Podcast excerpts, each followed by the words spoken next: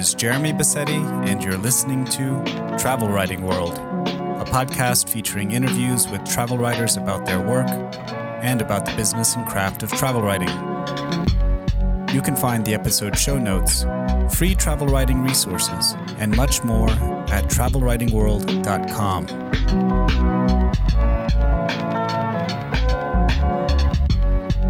Today's episode brings us to Edinburgh, where Ian Campbell speaks with us about his travels through Pakistan, the holy mountains of Asia, and sketching instead of taking photographs while traveling.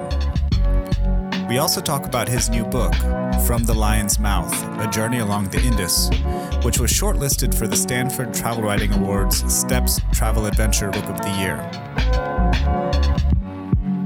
So now, here is Ian Campbell.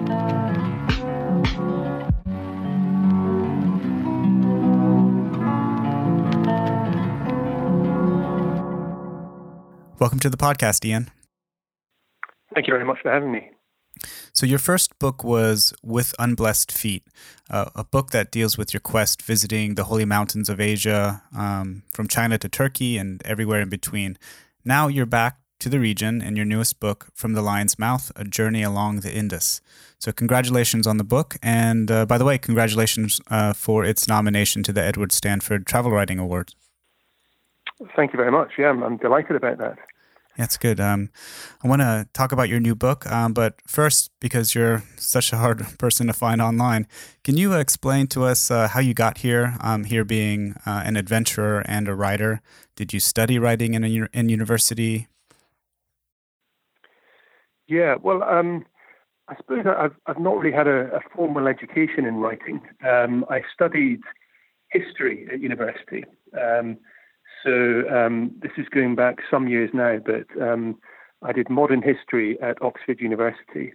Um, and in some ways, that was a pretty good education for, for writing. The way in which history is taught there is um, well, relatively little teaching. So effectively, you get um, one hour a week um, in discussions with, with a tutor, and you present them with an essay that you've written on a subject every week. So you really have to produce of 2,000 words of copy and then defend it in front of someone who knows far more about it than you mm. uh, for an hour.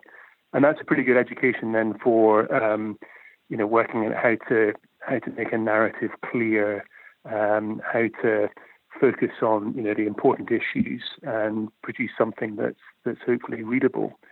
Um, I then I didn't go straight into writing at all. I I, I'm, I left university and made um, uh, what in hindsight was a was a terrible career mistake. Um, so I um, I decided that all, all, the clever people seem to leave university and go and work for an investment bank. So I thought, well, if that, that sounds like it's hard to do, so I should have a shot at it. Um, so left university and went straight to work for Goldman Sachs, mm. uh, the infamous um, investment bank. You're a, um, a doer of evil here. Well, exactly. Yeah, the, the vampire squid, as it was as, it was called later on. So, I mean, this was back in 2000. So, um, you know, before the, the financial crisis, but still when it was a, a pretty big organization. Um, and I realized in about two months in that I'd made a terrible mistake, and this didn't suit me at all, and it was consuming my entire existence. You know, all my time um, mm-hmm. was spent there, and um, I had no idea to no time to do what I was really interested in. Um, so um, I, I, was signed up for two years, and I thought, well, I'll I'll, I'll get through that. And, and, one of the things that really helped me get through it was um, a growing interest in travel writing. And I think it was it was those years at Goldman's that that really got me interested in the genre. Um, because I, I, needed some way of escaping from you know, the, sure. the day-to-day tedium of um, you know discounted cash flows and mergers and acquisitions and um, and all these things. Um, and there were a few books then which really had a big impact on me. I mean, I read all of all of William Dalrymple's work, um, which really um, chimed with me because he, I guess, was at a similar age when he first started writing with that um, amazing book in Xanadu. Mm-hmm. Um, and there was also a, a fantastic book that came out I think just a, a, year before I started work um, called An Unexpected Light by a writer called Jason Elliott um, about Afghanistan. Um, and it was, I mean, it's, it's, a, it's a wonderful book. It's probably my favorite travel book. Um, and there was something about that book which just allowed me to, to escape. And the way it was written was like nothing I'd really read before. So I, I decided, you know, um, I'll, I'll, see this out. I'll do what I've um, signed up for, but then I'm off and I'm going to travel and I'm going to, to write. And, and having that sort of prospect at the end of the two years, I think sort of really kept me going. Um, and I was certainly hungry for that experience by the time it came around to do it. Mm. And so you, in around 2002, set off uh, for your journey from China to Turkey. Is that about right in terms of the timeline? Yeah, exactly. Yeah, so within about, um, it was within weeks of leaving uh, a desk job, I was on, on a flight to Beijing uh, with a good friend of mine who I've, I've, known for many years, who was actually at school with me, um, uh, called Simon Crawshaw. Um, and we set off and um, made our way to, to Chengdu and the first of the Holy Mountains. So the, I should explain that the premise of the, my first book was to, to visit um, these holy mountains, which are sort of spaced along the, the ancient Silk Road. Um, and one of the things I sort of worked out is that um, all religions seem to share this sort of fascination and veneration for high places. Um, and I've always been a extremely keen mountaineer and trekker, and um, mm-hmm. you know, living in Scotland, you've got easy access to, to the mountains. So I, I'd grown up going to the mountains and loving being in the mountains, uh, and something about you know the idea that this was a universal uh, sort of religious or transcendent experience that pilgrims seem to experience across different religions. And my own fascination with the mountains made this sort of uh, something I really wanted to to learn more about.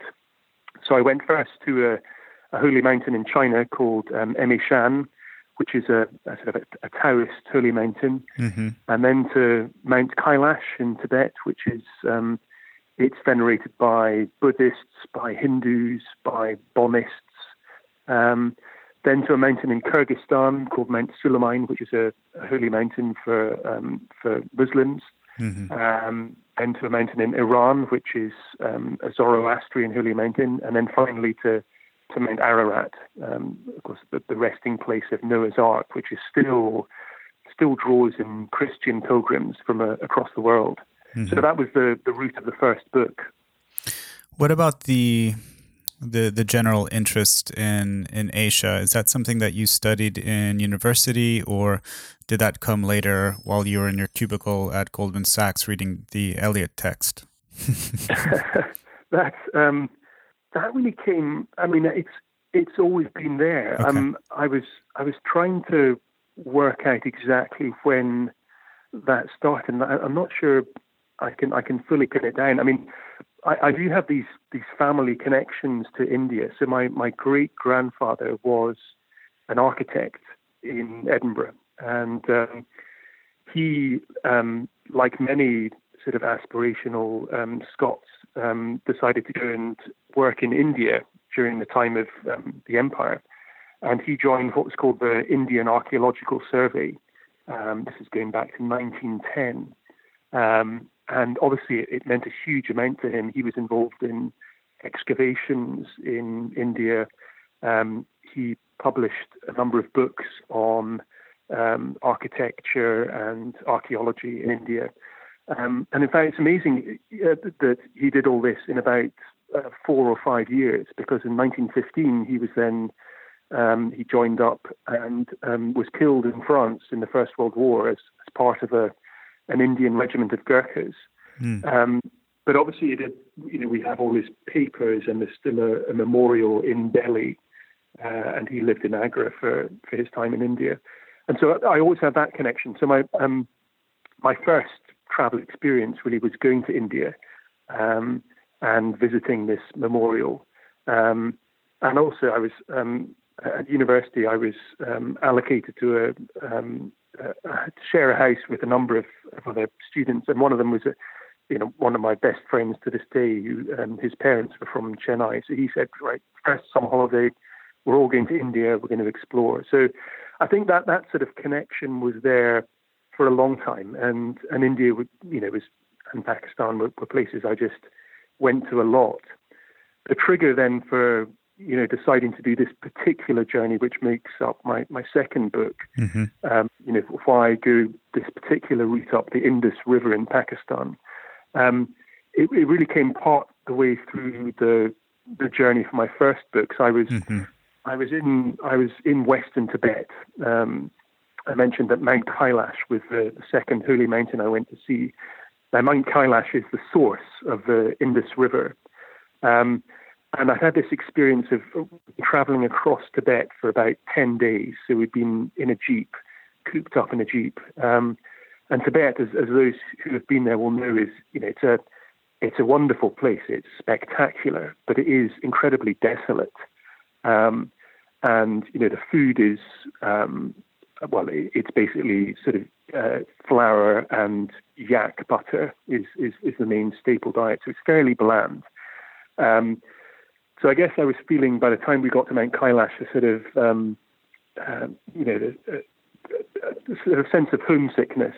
Mm-hmm. And when we got there, we, we arrived at the same time as these Indian pilgrims, and they rolled it up with these, you know, they set out their cookers and they started cooking masala dosa and naan bread and these amazing aromatic curries. And, you know, I didn't feel homesick on the trip, but I almost felt like, oh, if, if only I, I were in India, then, you know, I would, you know, that, that food is something that really draws me and I love that country. And almost that combination of being at the source of the Indus and this sort of, this small, short taste of the Indian smells and scents and experience made me think, right, the next journey is going to be one through the Indian subcontinent. Um, mm-hmm. And that route up, up Indus just um, made a lot of sense to me. So when I got home from the Holy Mountain journeys, you know, I wrote, I wrote the first draft of that manuscript um, and then started research for, for the second book, um, which basically takes me from the coast of Pakistan near Karachi all the way up through Pakistan into the mountains past Nanga Parbat, um, and then into Indian Kashmir, and then up onto the Tibetan plateau. Um, so that was really how I how the second book came about. Mm-hmm. Yeah, the the beginning of your second book, the the new book, from the lion's mouth. Uh, I, think I was reading too much into it, but it seemed to me as if um, you were in the middle of writing your first book, looking down from Mount Kailash, um, and and speculating or having this fantasy of, you know, following the river to its source. You know, then and there in the middle of the narrative of your first book. Is that? Yeah, that's how it. That's, that's how it, it felt at the time. I mean, mm-hmm. um, uh, yeah, uh, it was the, the the research for the first book was still fascinating, but um, there was there was something about the fact that India and Pakistan had been places where I felt familiar. Mm-hmm. That I felt, well, I, that's that's where I want to I want to write about that as well. So the the the the sensations and the experience of writing the first and the second book were very different. Um, the first book I was traveling with a friend. Um, the first book I was traveling in countries where I couldn't speak the language. Um, and I was traveling in countries I'd never been to before. I'd never been to Kyrgyzstan or Tibet or Iran before. The second book felt much more um, of sort of a personal experience. I was traveling alone for the whole time. Um, I'd spent several months learning Urdu before I went, so I was able to communicate on a much, you know, much richer level. And I was traveling in countries that really I, I, I, knew a bit already. I already had these connections to I've been going to for many years. So it was a very different experience. And I think um, uh, hopefully they, they both have, have different qualities. But um, mm-hmm. uh, the second book really felt like it, it, it needed to be written. So, uh, apart from the familiarity, apart from the, the sensation of comfort that you felt uh, from the top of the world, why were you so compelled to walk up the Indus? I mean, why? What makes the Indus so important? I guess not just for you, but for this part of the world. Well, the, I mean, um, I guess every travel writer tries to find a, um, something to arrange their journey around, and, mm-hmm. and, as a result, a lot of people write about about following rivers. And actually, I think there's a very good reason for that. Is that particularly in that part of the world, rivers are hugely important. You know, they are the source of um, fertility for the land around them. Um, you know, they, they turn the desert into areas where you can grow crops. They're often um, uh, conduits for, for commerce um, uh, and have been, you know, for, for thousands of years. So they tend to be close to the areas which are sort of rich in a, a cultural and a historical context. Um, but for me in particular, one of the, the, things which runs through my books is this fascination with um, religion and mm-hmm. how religions have changed and evolved and how people respond to religion. Um, and I found that the Indus really was almost like the, the, the birthplace for so many beliefs and um, uh, cultural traditions.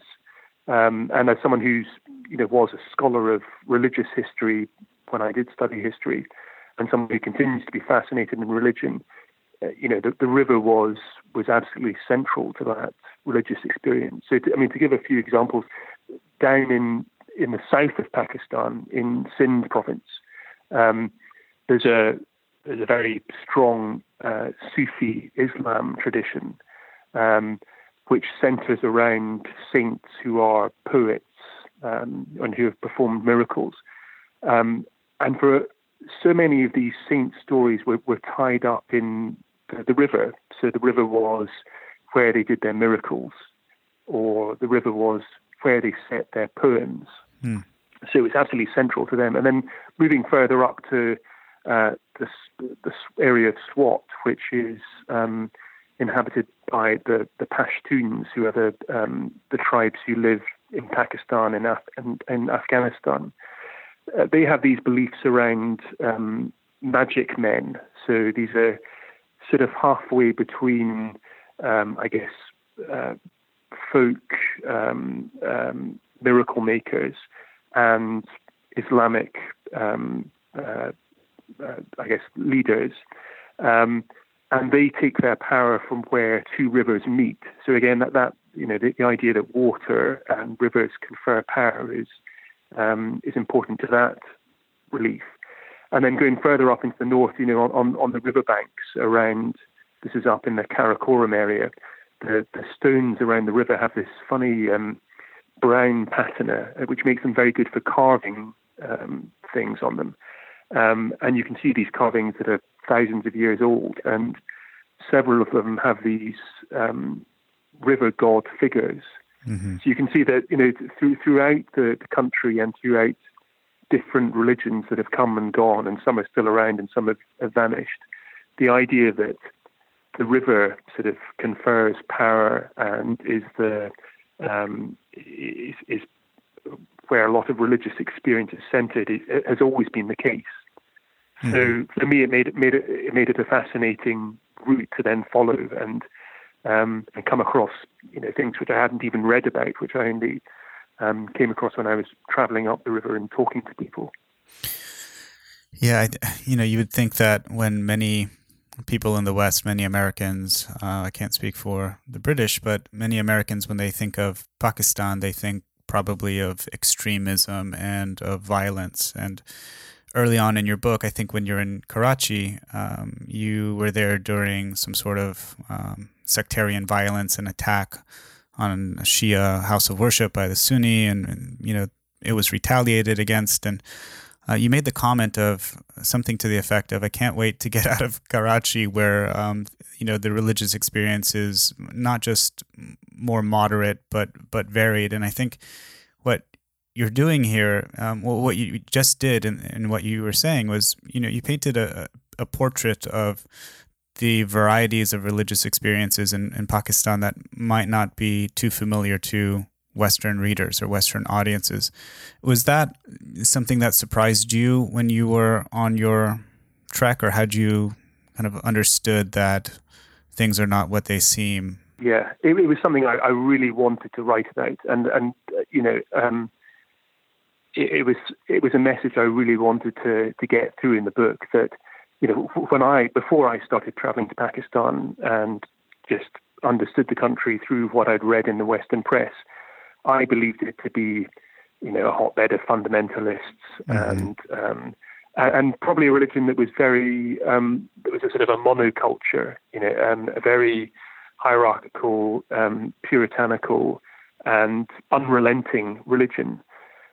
Now, anyone who goes to Pakistan for, for a week will realize that that is absolutely not the case, that Pakistani religious experience is, is incredibly rich and varied, and in many areas, very, very tolerant.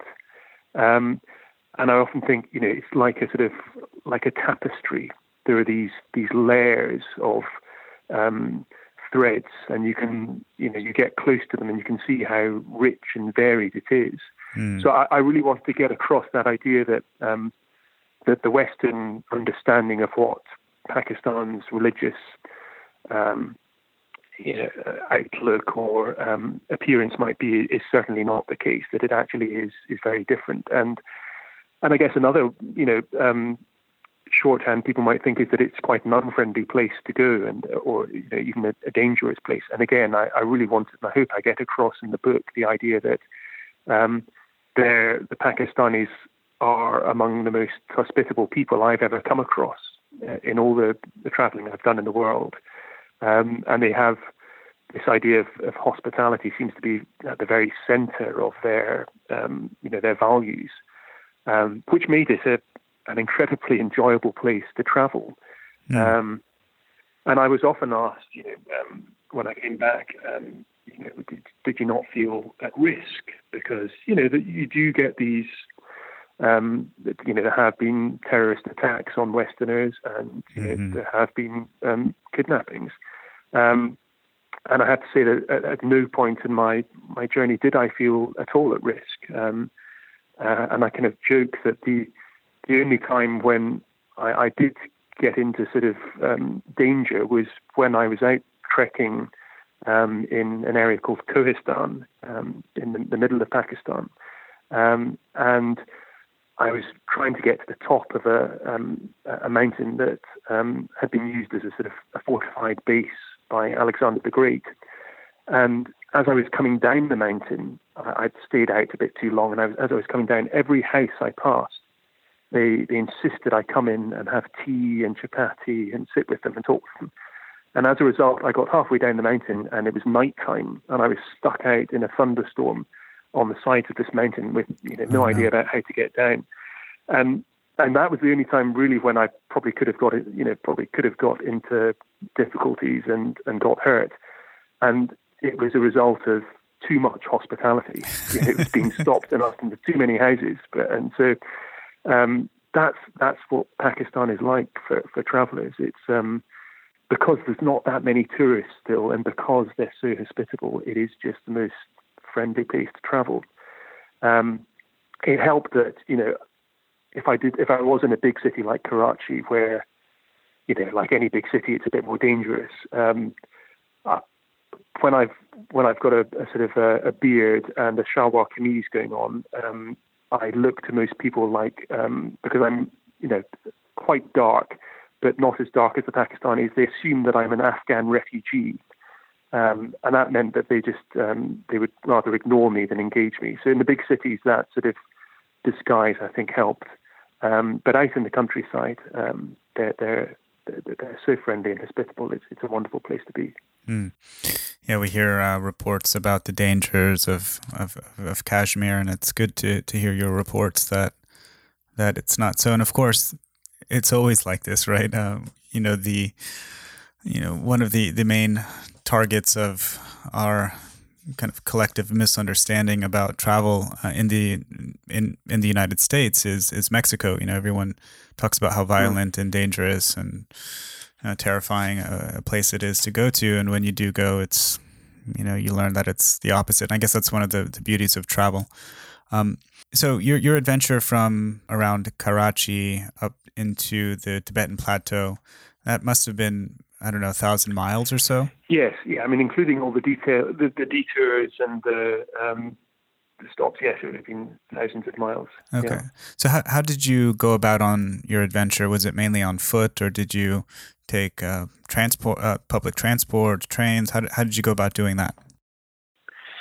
Really, it, it, it depended on where I was trying to get to. I mean, my, my intention throughout was to have as much contact with um, the people who lived in the area as I could. Um, Mhm. You know, that's that's where you get the stories and the experience from. So, um, if people were walking to a festival or walking um, to to a mountain, then I would walk with them.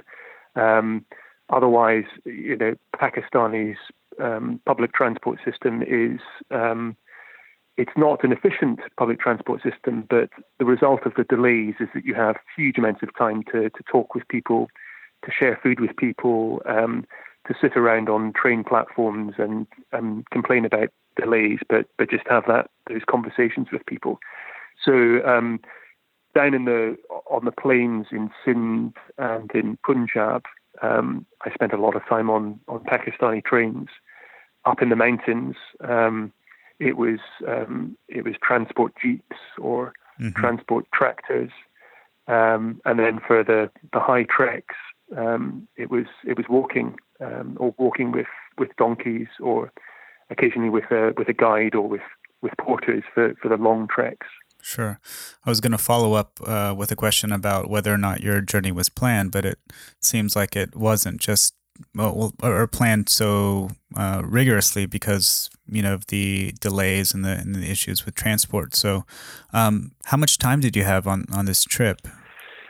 The the journey that it was between four and five months is is the, the journey that's described in the book. Um, Straight, and straight the reality through. is that straight through, yes. Um, but I did go to Pakistan and to India both before and after to sort of fill in some pieces um, Okay. beforehand, just to sort of work out where to go. But the the, the, the book tells the story of, of a five month journey.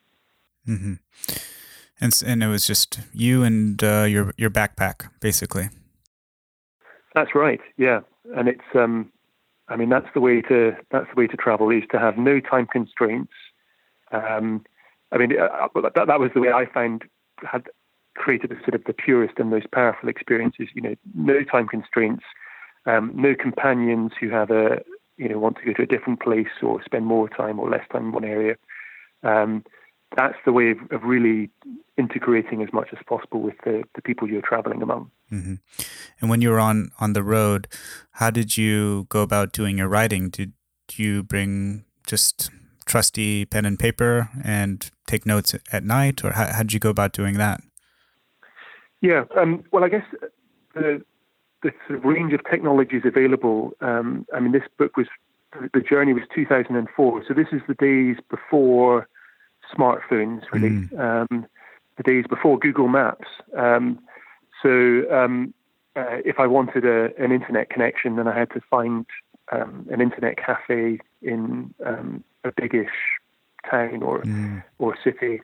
Um, so I didn't have any technology with me at all. It was um, I, I would have a, a small notebook in my in my pocket all the time, and I'd write down words during the day, and then every evening I would sit down with an A4 pad and um, and write write out in longhand, you know, that day's diary entry.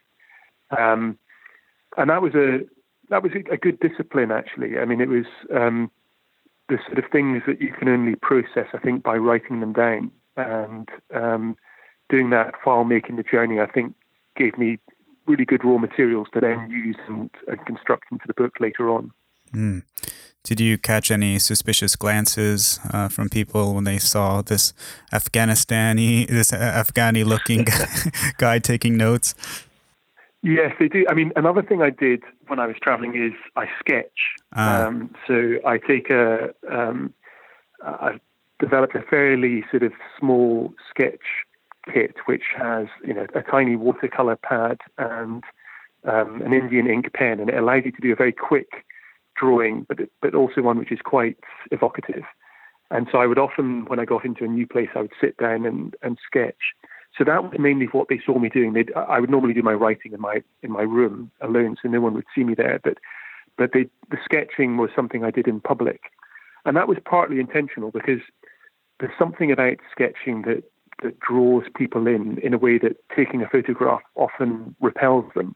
Mm. Um, and by sitting there, you know, you, you, end up getting a bit of a crowd around you, and then they will tell you, well, you must go and see this, and you must come and meet my uncle, and you know, let's go for lunch.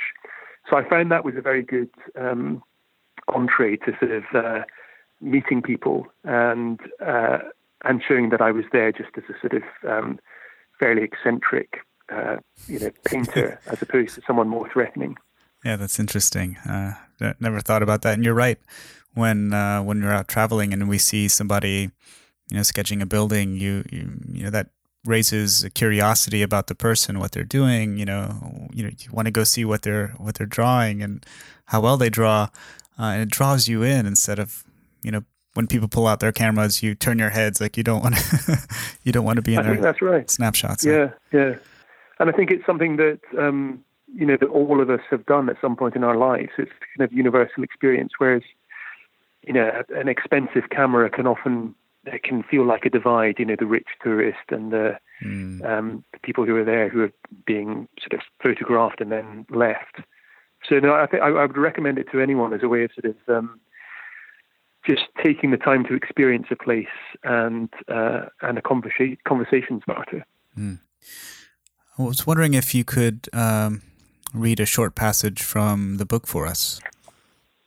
Yeah, of course. Um, so I've um, I've got about a page and a half, um, which from about halfway through the book now. Um, this tells um, part of the story of one of the longer treks I did around a mountain called Nanga Parbat, um, Nanga Parbat's um, uh, a huge mountain in Pakistan. It's the ninth highest mountain in the world. Um, and it was particularly important to my journey because um, the Indus River essentially runs east and then makes a big right angle in Pakistan and runs south all the way down to the sea. And Nanga Parbat is the mountain uh, at which it makes this, this right angle turn. Um, so it's very important to determining the course of the Indus River. So I spent about two weeks um, walking around Nanga Parbat. Um, and one of the, I guess, one of the difficulties with Nanga Parbat is um, you pass through in your route around the mountain lots of different areas which are um, lived in by different tribes. And often those tribes don't get on very well together. Mm. Um, so when you're going around the mountain, they refuse to let porters from the the previous territory into their territory. So you end up having to swap porters all the way around. Um, and the, the friend and guide I took was a, a, man called Mirza, who was a friend of mine who lived in Gilgit. He had never made this route before. He was an experienced trekker, but he didn't know this particular route. So we were relying on these um, different porters that we got each day to, to tell us which way to go. And sometimes that that worked better than, than at other times. so um, this day we've been we've been told that our two porters were they were both about thirteen or fourteen. Um, one was called Fida and the other one was called Raji. Um, and they were Chilasi, so they could only really speak um, Chilasi dialect to my friend Mirza. Um, and this is us um, setting out to, to cross a pass. So I asked, um, asked Mirza, how many times have they been over the pass? He replied, They have never been all the way over. Fida says that he has been part the way up once to find the missing goat. Is there a path? Chilasi words were exchanged. There may be a path somewhere, but he did not see it because he was following the goat. We are not on the path. Mirza smiled embarrassedly. He was meant to be the guide, and he felt bad that he did not have experience of this route. Unstable fallen rocks lay on larger rocks that in turn rested on the rock that was the mountain. This pass was too bare and too new for earth. The slabs ground and shifted as we stepped on them, but mostly they were still frozen together in the early morning frost. Fida and Raji ran ahead to get warm, their plastic shoes making a little tap with each step. We climbed for an hour. The gradient increased, and the rocks that we walked on got more precarious. Now I was using my hands with each step, my walking poles stuck into the waistband of my rucksack. At one point, Fida and Raji lost their nerve and sat on a ledge and told Mirza that this was as far as the goats had come, and maybe there was no way through. But by this time, the prospect of going back was even more awful than continuing on up. So Mirza and I clambered grimly on, and the boys followed. It was a relief when at last we reached the dry rocks of the ridge. From here we could see the Diamir face, its rocky edge and central snowfield puffy with sculpted meringues of refrozen spindrift laid down by layer upon layer of storm. Near the top, the snow could not lie as thick, and pale blue creases showed where the cornice had bulged and avalanched. The other side was gentler gradient, and going down, we were tired and careless with our feet and let rocks fall, hopping and spinning with the smell of fireworks, then hitting the snow patches further down and sending up white splashes all the way to the bottom. The glacier gave way to firm ground. First, there were rock slabs, and then there was dusty earth, and between the rocks. And as the slope grew shallower, the earth bore flowers and scrubby grass. It was still barren, but after two days above 13,000 feet, it was like a garden, full of colour and the smells of life and safety. Very well. Thank you so much for reading that, and I want to be respectful of your time. Can you uh, tell us where we can find you online and how to connect with you? Yes, um, uh, I, am uh, on Twitter. That's probably the best way, way to reach me. Um, my handle is at Iain underscore G underscore Campbell. Um, one thing to note is that Iain is spelled I A I N um, and Campbell C A M P B E L L. Very good. Well, we'll put that in the show notes. And um, I understand you have a an award ceremony coming up in a week or two. That's right. Yes, the um, the award ceremony is on Wednesday of next week. Um, so it's down in the in the Transport Museum in London. Are you so, gonna Are you gonna go to that? I'll be there. I'll be there. Um, looking forward to meeting the other um, the other people on the shortlist, um, and there's there's some wonderful books in that shortlist as well. So um, it's it's Indeed. pretty tough competition, but uh, it'll be good to be there. Indeed. Well, uh, good luck with that, and wish you all the best. Thank you very much, Jeremy. Thanks for having me on the on the show. You can find the episode show notes and much more at travelwritingworld.com.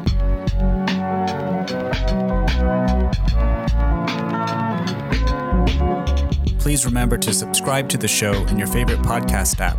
And if you find the show valuable, please consider leaving a review or supporting the show with only a few dollars a month at patreon.com forward slash travelwritingworld. Thanks for your support.